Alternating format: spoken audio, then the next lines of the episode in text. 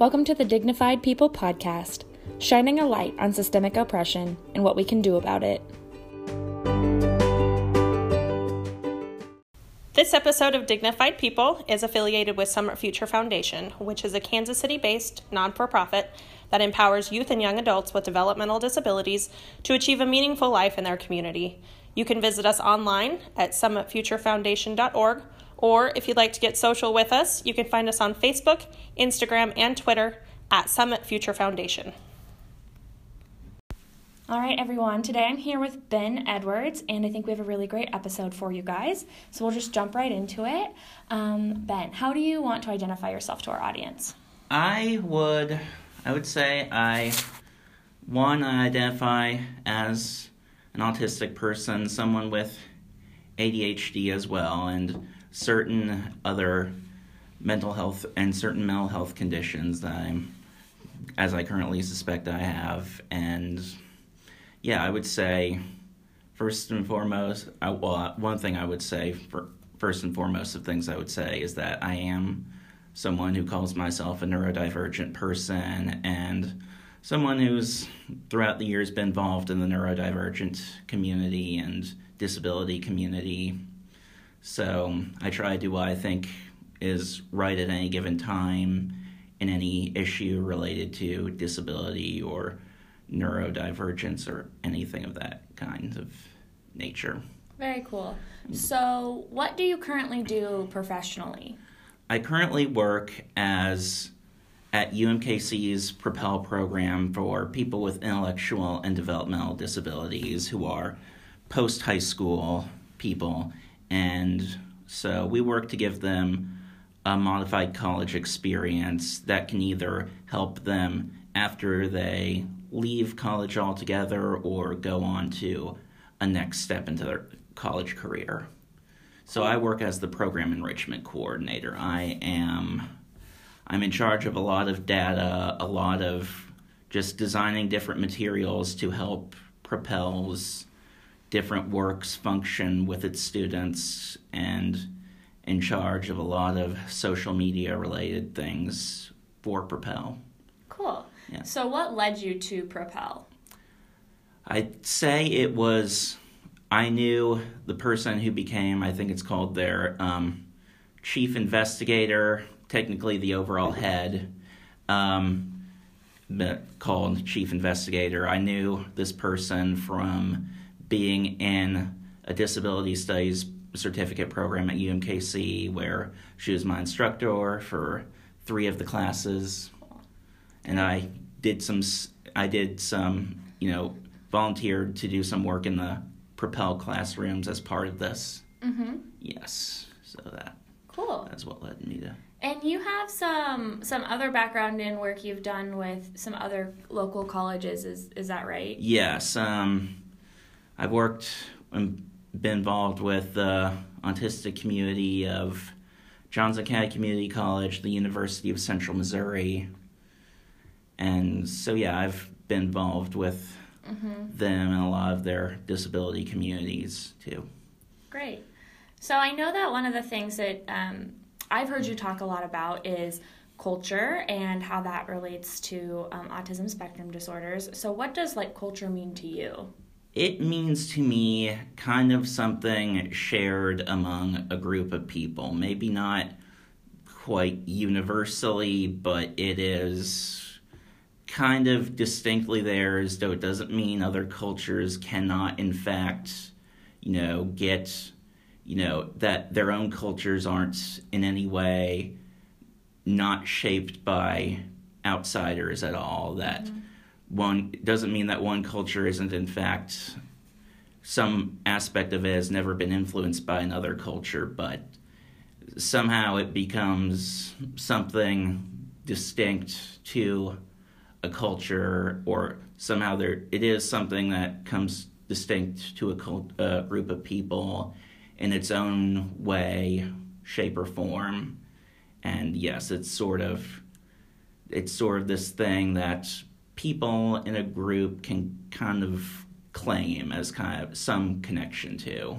Okay. Yeah. Cool. So, how do you see the difference in culture between people who would maybe be considered neurotypical and then neurodivergent?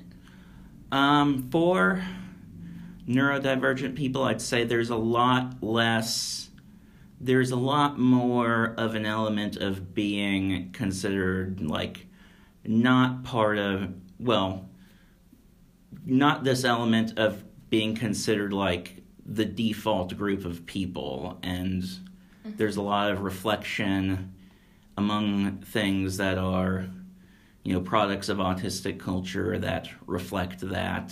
Mm-hmm.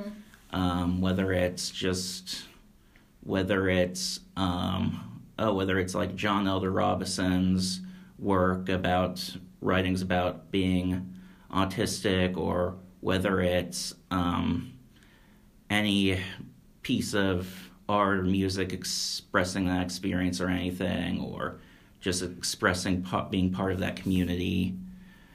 So I think, yeah, there is kind of a more of an element of, um, you know, being pushed to the margins, but also um, things that also just I'm, I guess I'm not sure what exactly is I'm thinking, but very much a lot of things that are not that are more around based around having a different way of being that is different from what people consider the default way of being. Sure. Yeah.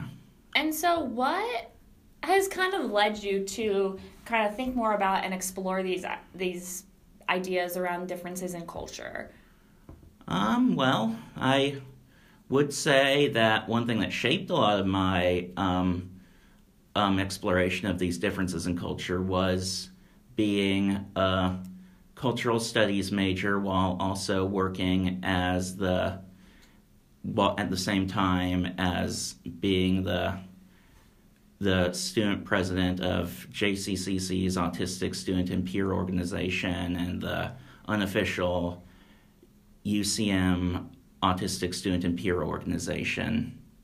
So, just and different cultural, different experiences with different cultures that led me to see how people identify themselves with other people or identify themselves as distinct from some people. Mm-hmm.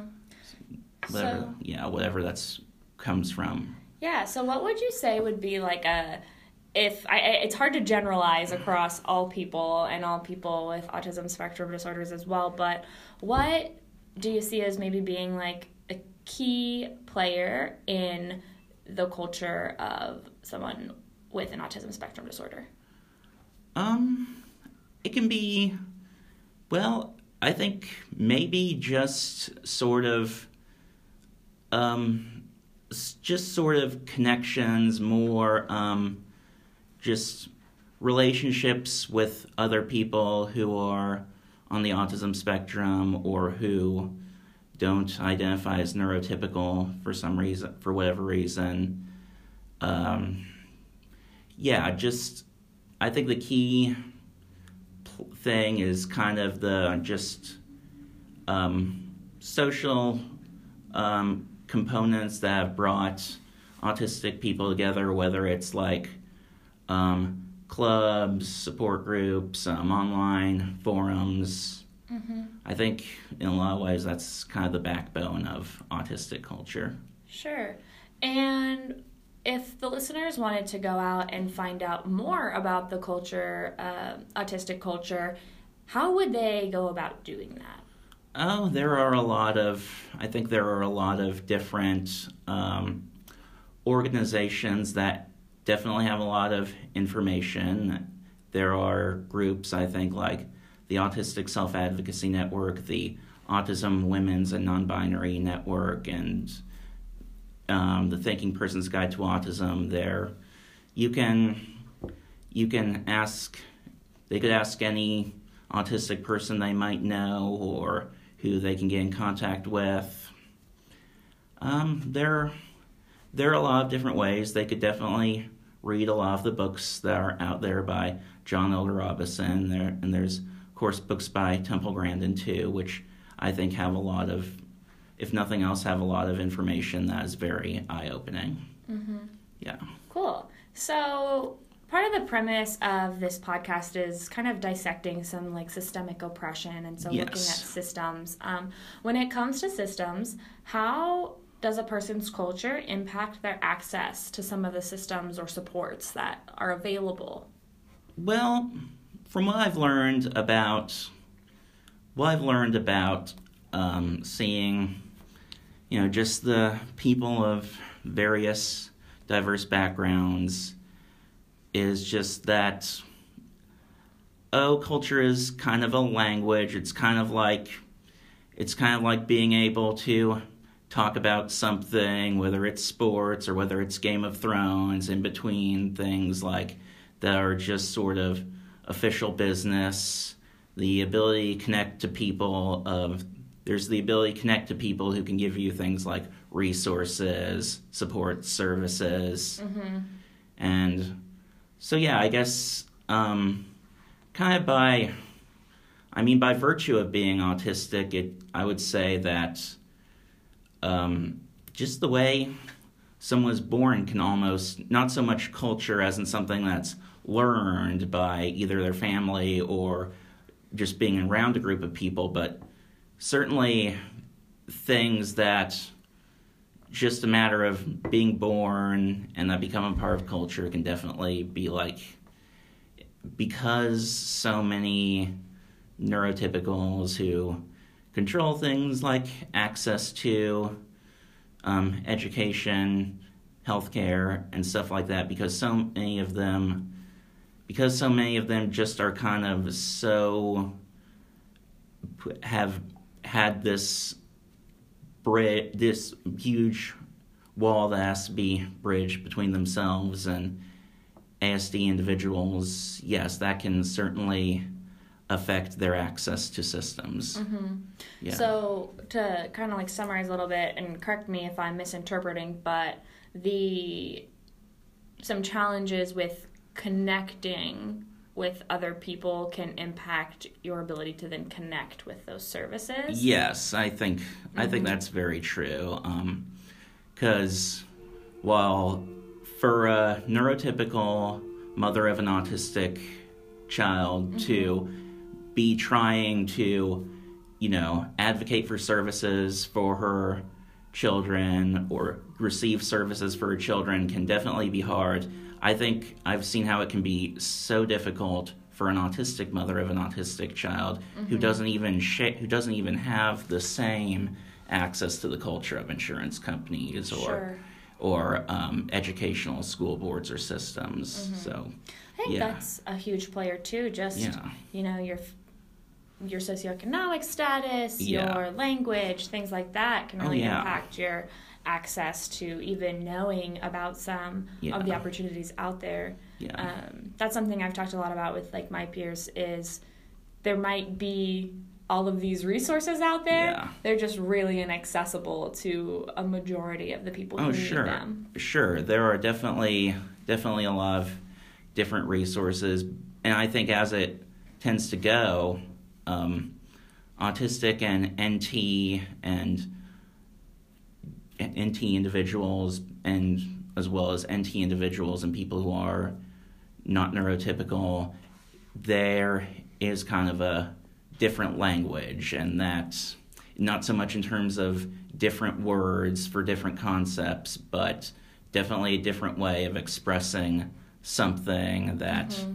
both people have it in their head to express. Sure, So, yeah, which can create misunderstandings. sure. Definitely. So, do you have any suggestions on how maybe neurotypical uh, people could better communicate and engage with people who identify as autistic?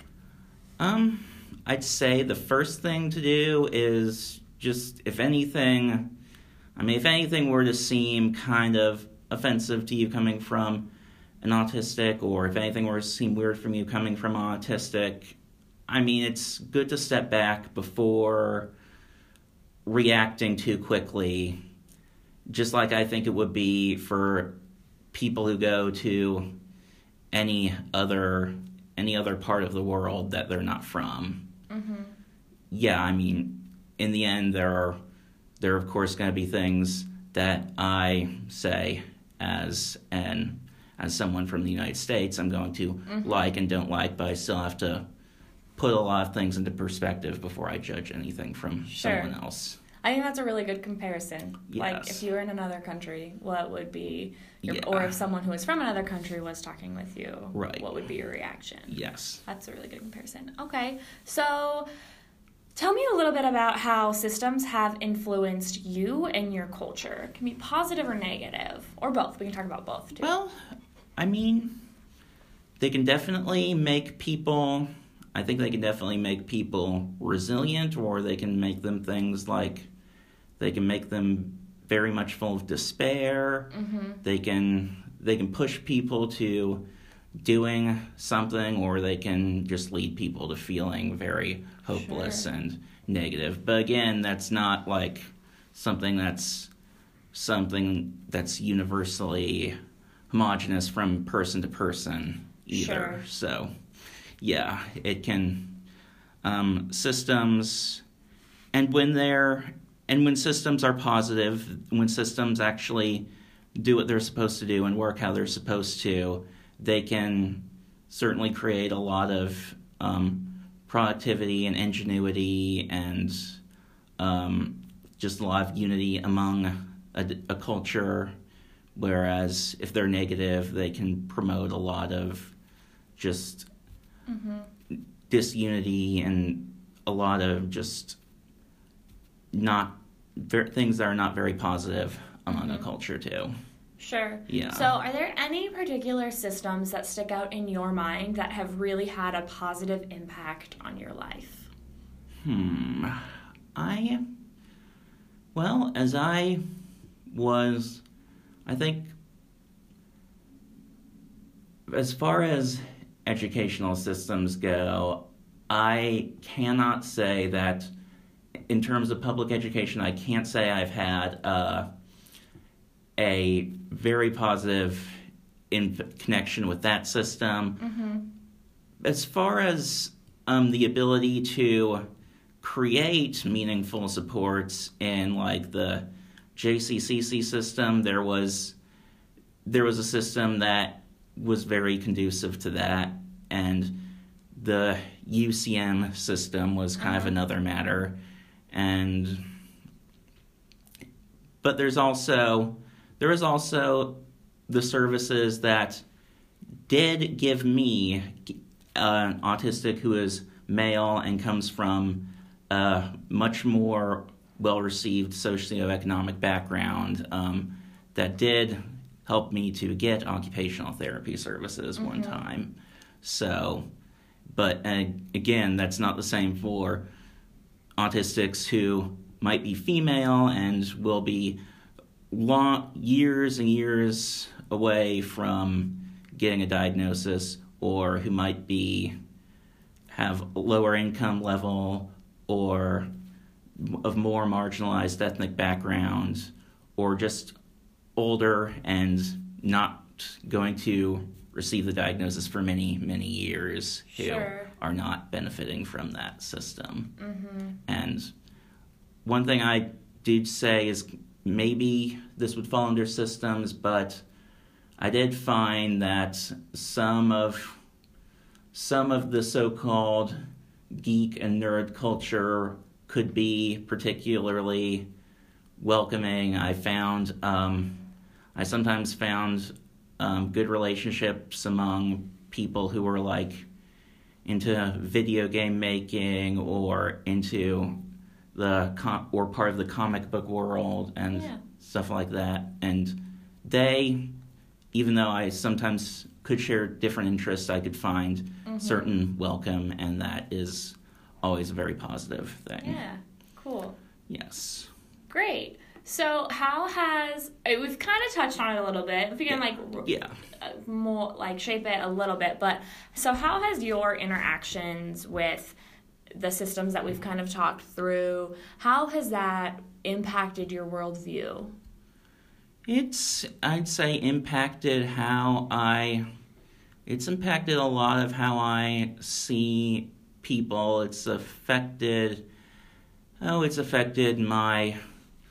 I think it's affected the ways I deal with reality or conversely escape reality, Sure. for one thing. Um, again, any person coming out of a. Any person, any two people coming out of a similar experience with the same systems can, of course, have very much different reactions with their in terms of their worldview. Mm-hmm. Um, it's taught me to, you know, hold hold certain people close, but also sometimes to not be too trusting. Sure. Just know that people without meaning to can very much hurt you, and it's not that I fault them for meaning to, it's that I do see a problem that needs to be very much addressed and very much tackled. Sure. Yes. Would you say that some the way that systems have influenced your life has, has kind of led you down like this path to support other people in their journey, like through Pro- Propel and the work you've done at JCCC and UCM? Oh yes, I mean, I wouldn't. I mean, I probably wouldn't have even if I didn't have, if I were say, not autistic and didn't have any of the experiences in education throughout sixth grade or or any of the experiences beyond just beyond element beyond grade school or elementary school I probably would not have even known or cared that the autistic world even existed, for mm-hmm. one thing. And so I probably wouldn't have known. I I would go on. Li- I could go on living blissfully aware that, you know, that there is an autistic world, or I could just pretend not to see it. Sure. Yeah. So you kind of mentioned that your your school system was not the most supportive system. Right. Yes. Um, has there been a system that has been just really stellar and impacted your life very like like that you just see as like a really great system, or is it just kind of the systems you've ended up creating? Um, in the people. in the in the private sector of education, where I eventually ended up after after I'd you know after I'd not found much luck in my elementary school and so many other school options were open to explorations.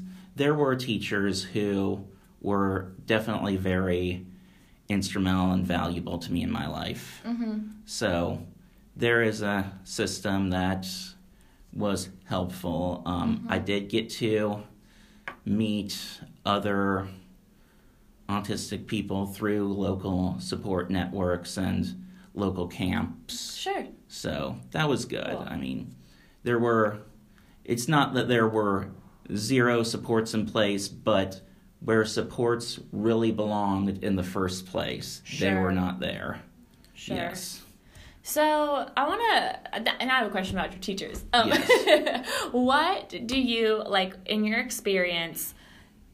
Just makes like a standout teacher. Like, what characteristics of the teachers that have really helped you to excel, or that have you know Um. really had a positive impact on you? What are those characteristics?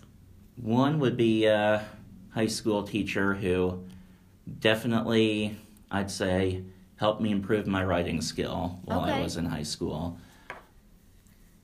I'm thinking another would be, I can think of another one who really stands out in my mind.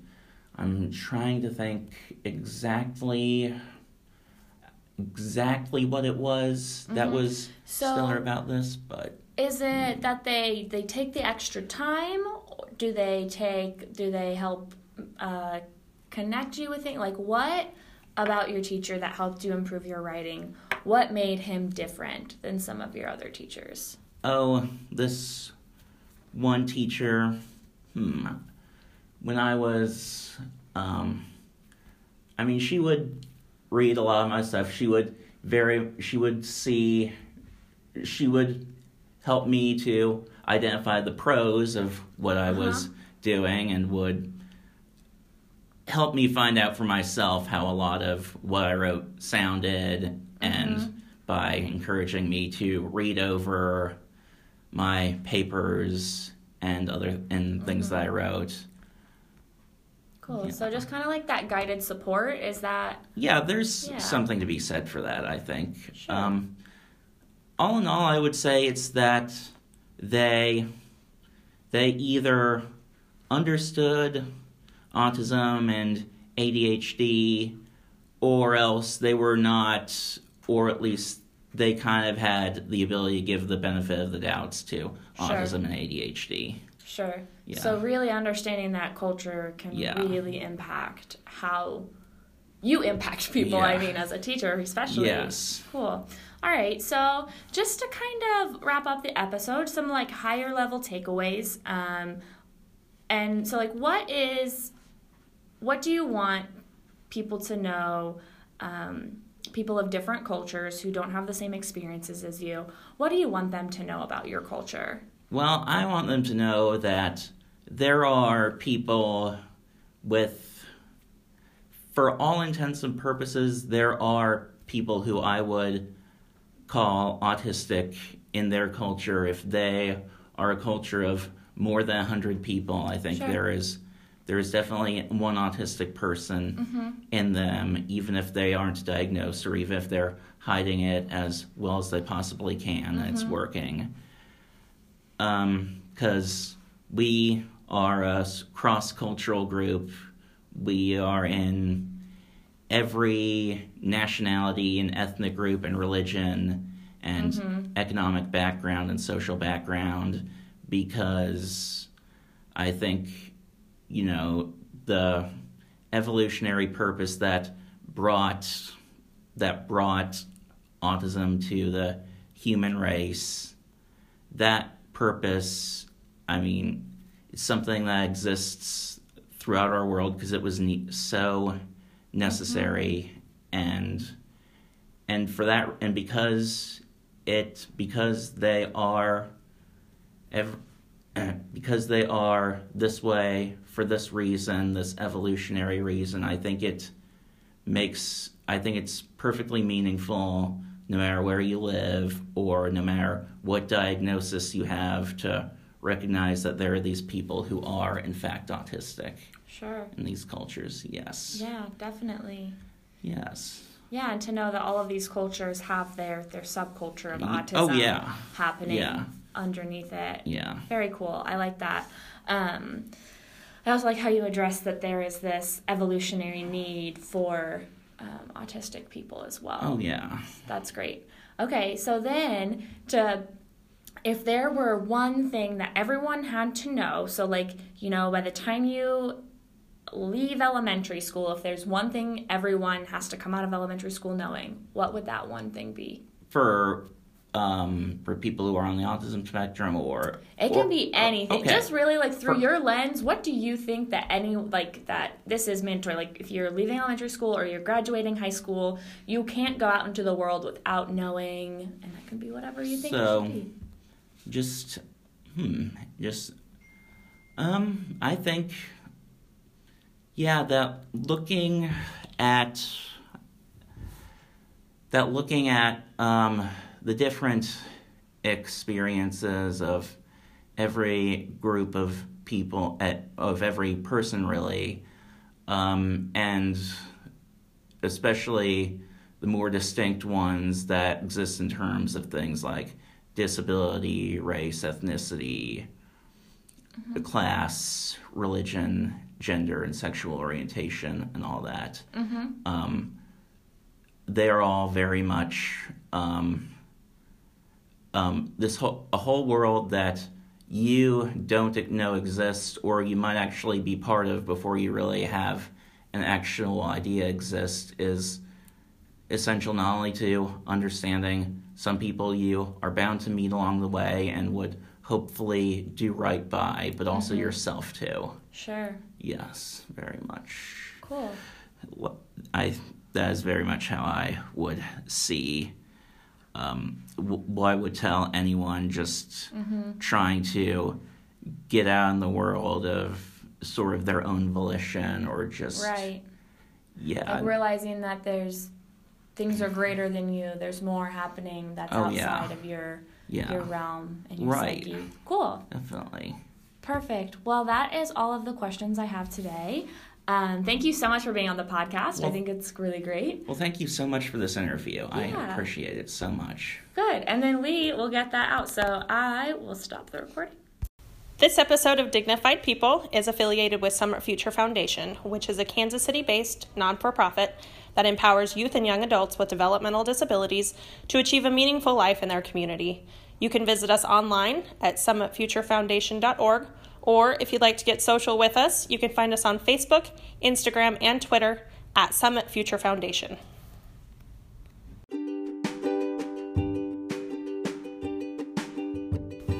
That was the Dignified People podcast. Thank you for listening and tune in next time to continue to be a part of something bigger.